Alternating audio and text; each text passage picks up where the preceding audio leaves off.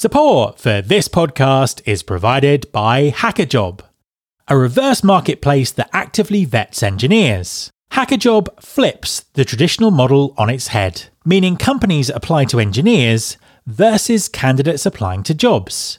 With companies getting an 85% response rate to the candidates they reach out to, as well as exposure to tech talent that directly meets their organization's diversity objectives. After all, the ability to attract, hire, and retain tech talent from all backgrounds is critical to every organization's success. Companies such as S&P Global, CarMax, and Sensor Tower are all using Hackajob, so why not join them? Go to hackajob.com/future to get your free 30-day trial today. That's hackajob.com/future. And Hackajob is spelled H A C K A J O B. There's been more of scientific discovery, more of technical advancement and material progress in your lifetime and mine than in all the ages of history.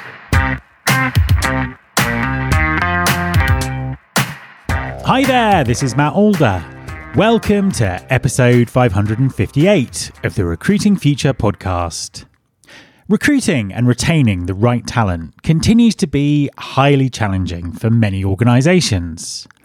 Understanding the key drivers here are critical for any company that wants to achieve a competitive talent advantage.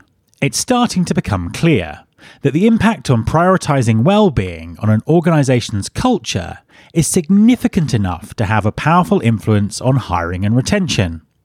So, what can employers do to move the needle here quickly? My guest this week is Beth Ridley, founder and CEO of the Ridley Consulting Group. Beth works with CEOs to achieve thriving workplace cultures and embed diversity, equity, and inclusive values into their businesses. She has some brilliant insights to share on the relationship between wellness, culture, recruiting, and well being, and also offers some highly actionable advice. Hi, Beth, and welcome to the podcast. Hi there. Thank you for having me. An absolute pleasure to have you on the show. Please, could you introduce yourself and tell everyone what you do? Yeah, my name is Beth Ridley. I'm based in Milwaukee, Wisconsin, and I'm a leadership and workplace culture expert. And so, my consulting firm, Ridley Consulting Group, we do all things related to helping leaders develop a thriving workplace culture, because that is paramount when it comes to attracting, engaging, and retaining top talent. So we dive into everything around diversity, equity, and inclusion, belonging. A big thing of what we do is we work with a lot of leaders who maybe got in their roles because they have deep subject matter expertise and a lot of tenure, but never really saw themselves as people leaders. So that people element doesn't come naturally to them, but they really want to get better in that space because they know it's important to be able to inspire talent to bring out the best in everybody to in order to achieve their goals.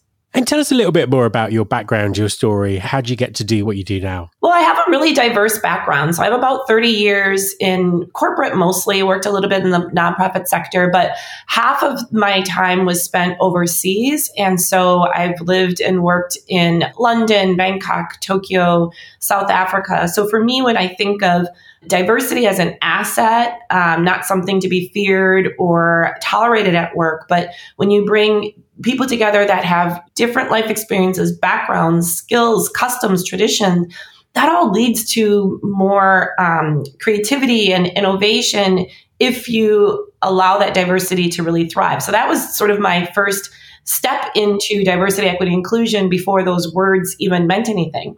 Then my work in the United States, um, I had a lot of different leadership roles from you know leading marketing to technology to sales operations. I also did lead DEI efforts for a large financial services company. But what I found is that really the work of creating culture has to be more than just something that's done as an initiative out of HR.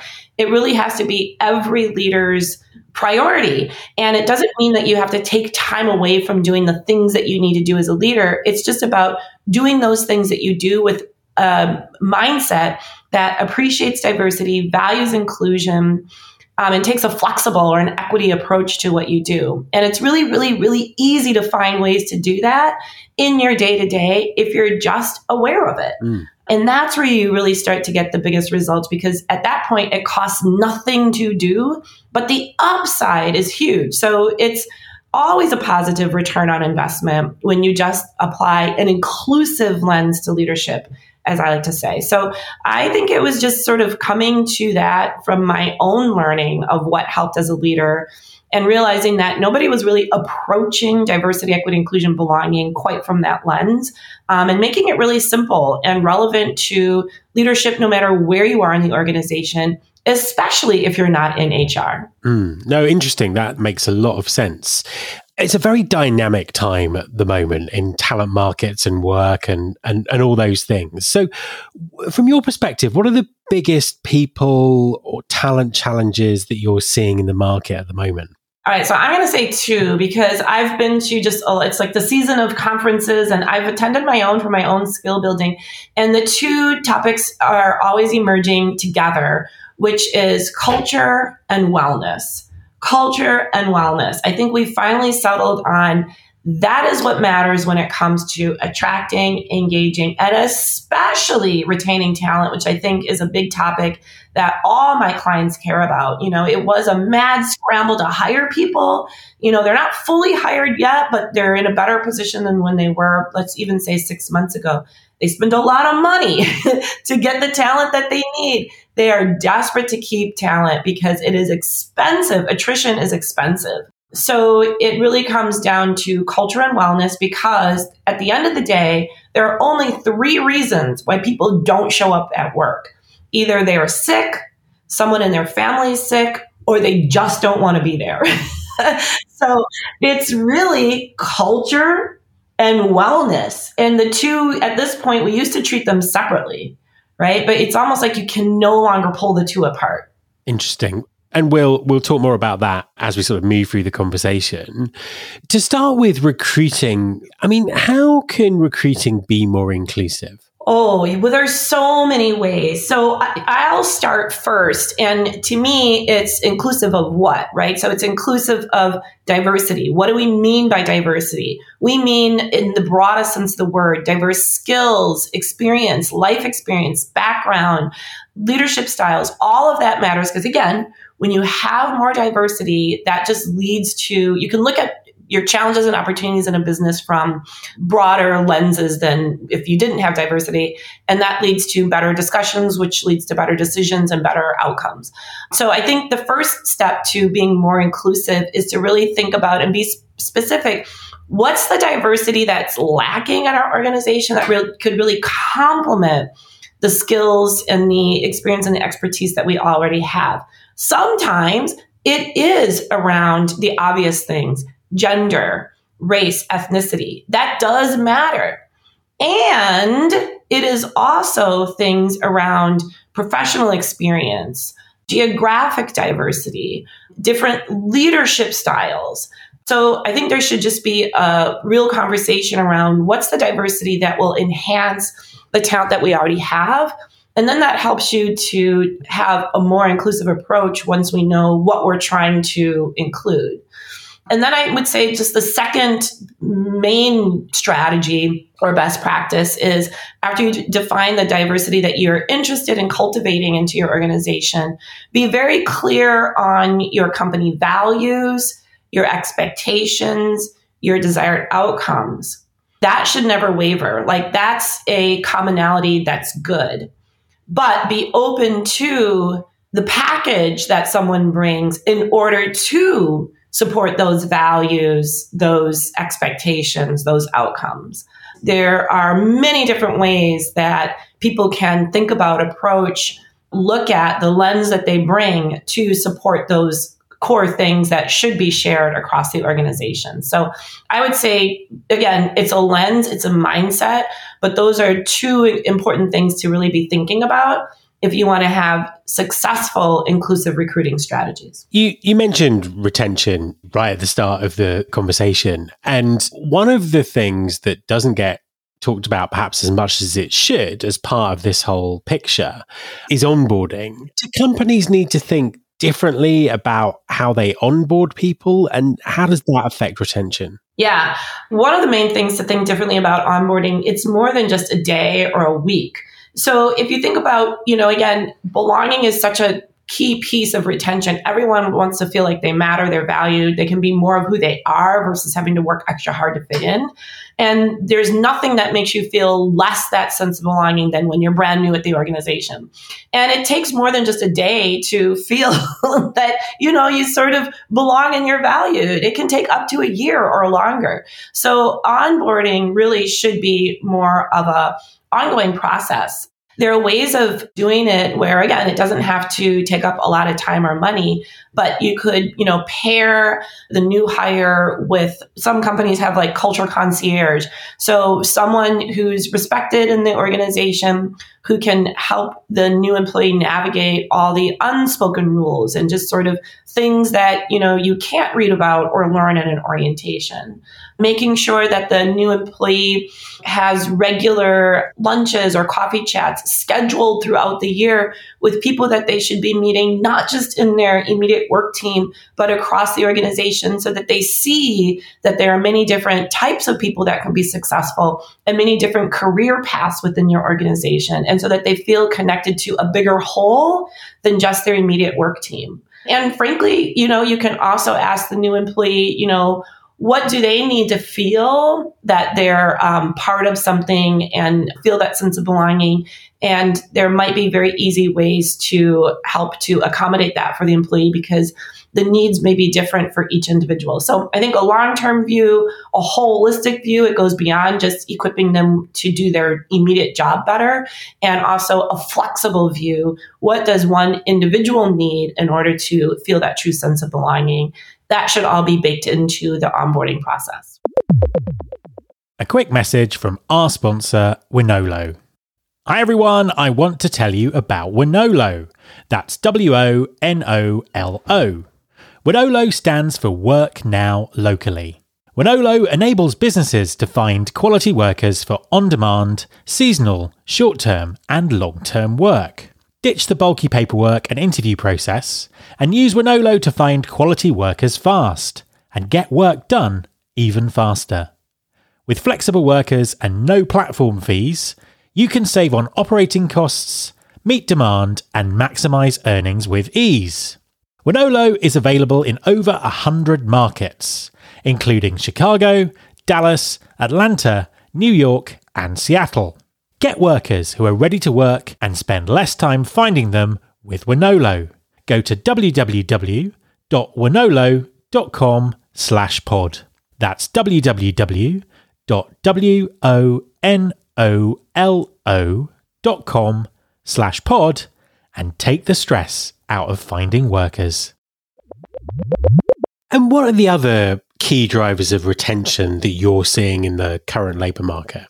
I would say, again, it sort of falls into like categories of what helps individuals thrive, right? We all want to show up feeling like where we spend the majority of our hours in any given day fill us up more than deplete us. And so the categories of that are physical well being, of course, right? So your, your physical health, emotional well being. So belonging gets to that somewhat. Um, there's also a mental health component. There's also occupational well being. So, do you feel equipped in your job and you feel that you've got opportunities to learn and grow and develop? Spiritual well being, maybe that might be through community service, you're, you're doing something for a higher good. And then intellectual well being. Do you feel challenged? Do you feel that it's a culture that can help you, you know, take risks and learn from mistakes as opposed to mistakes are punitive and it's a scary environment to want to speak up and step outside of your comfort zone. So I think all of those categories really speak to retention. That's a lot to take on. I, I think companies should be thinking about small ways they can start to invest in that, but also ask employees. And again, to me, the whole thing that's really exciting about talking about retention now is we're so much smarter, right? So we did collectively a huge investment in themes around diversity, equity, inclusion. Getting smarter and more comfortable talking about wellness from a physical and emotional standpoint. Let's merge all those together. and know that what someone needs to thrive is probably going to be different for each person. So, how can we take a more flexible approach, customize someone's well being journey? And again, not be afraid to test, learn, and modify. And don't assume, oh, this is going to be hard, this is going to be expensive. Because again, mostly it comes down to the environment that the leader is creating simply by how they choose to engage in your daily interactions with people, I think goes a long, long, long way. I think it's really interesting because breaking well-being down there into lots of sort of different categories. I think that in many organizations, it's still seen in a very kind of simplistic level. And as you say, it's critical. It's a critical part of retention. So how can employers think about this differently? How can they actually build strategies around this? And what value is there in it for them and their employees in terms of approaching it in a more strategic and holistic way? Well, everybody wants to know sort of what the bottom line is, right? Is it either going to help us make money or save money? So I think start with the assumption that the it's really about the cost savings with the retention, right? It's really expensive to find talent more expensive when you can't keep them. So, you know, continue to invest in finding the absolute best talent and all these strategies help with that because obviously people want to work for companies that have a thriving workplace culture.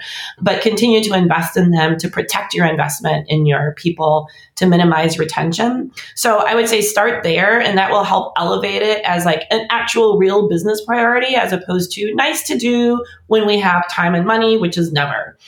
Then I would say again, right? So, so much of this needs to be customized for your employees, for your work environment, for your industry. And I would say ask, don't assume, ask via surveys and ask via interviews and empower employees to be sort of like the representative of their peers by, you know, forming a council or a working team to sift through the feedback and to decide what are, at a minimum, your low hanging fruit initiatives and, you know, what are some longer term things that you can invest in. And I think companies who I do this work with are always really surprised of what, and I always tell them, you know, why don't you just get together with a diverse group of people who can bring diverse perspectives and brainstorm for five minutes? What could we do to help employees thrive or pose the question that's appropriate for you? And it's amazing the ideas that can come out in five minutes. Okay, well, now what if you actually did it more seriously and, and again, did some actual gathering data? feedback survey and spent maybe like two hours sifting through that. A lot of times, the ideas that are going to be most impactful, again, are those small things that can make a big difference. Um, just give you one actual tangible example. Uh, something that's emerged from a lot of my clients is this concept of having safe and brave spaces just to talk. And employees are, are smart and savvy. They know a lot of the things that they need to thrive like are outside of the scope of what an employer can provide for them it, you know it's like things that they sort of have to do on their own but but sometimes just the opportunity to talk about something and to be heard is huge and to be able to talk about things without feeling like they're going to be marked as a failure, a bad employee, a complainer. A tangible example, I work did some work for a nonprofit organization. They have a lot of social service workers that do a lot of social work and it's really taxing emotionally they have to bottle it all up and always be professional and never talk about what maybe they experience that's really impacting them emotionally at work. That's super hard. They were really suffering from burnout and attrition. And when we asked employees what they needed, they said, Can I just have a safe space to talk and share? Not for anyone to fix or solve problems, but to just sort of release it and know that I'm not alone and not have it go into my performance record where I could be penalized. And they experimented with that in their own way. And it was huge. You know, they people could opt in, gather for 30 minutes with food and um, just kind of share. And it was not a complain fest. It was, this is what I'm struggling with and asking their coworkers to listen, not to solve a problem, but just to listen to be heard. And that's it. And it gave them that boost so that they could go throughout the rest of their day. And the byproduct of it, this is it really deepened relationships and connections is the number one source of, of joy and meaning in life. So small things like that, I think you'd be surprised of if you just spend a little bit of time asking people what can come out of it. So, final question How is everything going to evolve as we move forward? It's a time of great change, of great disruption. What do you hope the future of work is going to look like? Oh, you know, that's a really good question. I think all of this stuff is going to continue to evolve. We're going to get smarter and more comfortable and confident with what diversity, equity, inclusion, belonging, emotional well being looks at work. Well, first of all, the fact that we're talking about it and we have language around this is huge. And second, I do think it's going to change, fundamentally change what it means to be a leader.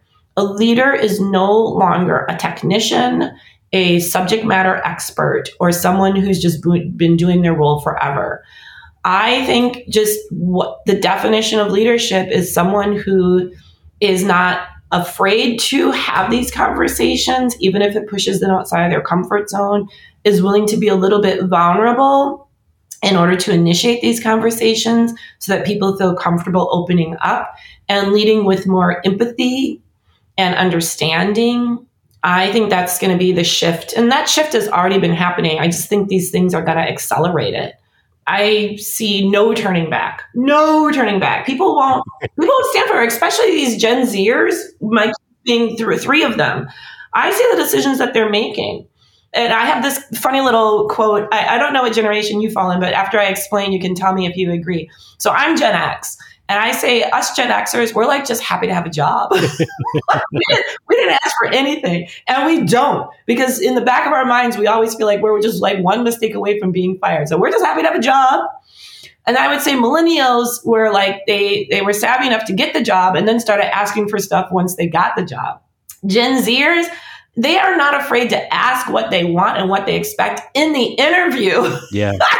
I have never, they're brazen. They're brazen. And, you know, think what you may, but they are fundamentally changing because they have this attitude like, I have options. And that option may be driving Uber. And that's an awesome option for them, right? They, this gig economy and the ability, the resources to be self employed make it possible that they're okay. Like I'll step away. It's just this, this culture is not a place where I can thrive or it's filling me up. I'll do something else until I find something else. So, anyways, I think they're forcing that hand as well. Absolutely. And as a Generation Xer with decades of career trauma behind me in terms of having and, having and keeping jobs, I say that's absolutely fantastic that that's the way things are going. Love, love, love. Beth, thank you very much for talking to me. Awesome. Thank you. My thanks to Beth. You can subscribe to this podcast on Apple Podcasts, on Spotify, or via your podcasting app of choice. Please also follow the show on Instagram. You can find us by searching for Recruiting Future. You can find all the past episodes at recruitingfuture.com. On that site, you can also subscribe to our monthly newsletter, Recruiting Future Feast, and get the inside track about everything that's coming up on the show. Thanks very much for listening. I'll be back next time and I hope you'll join me.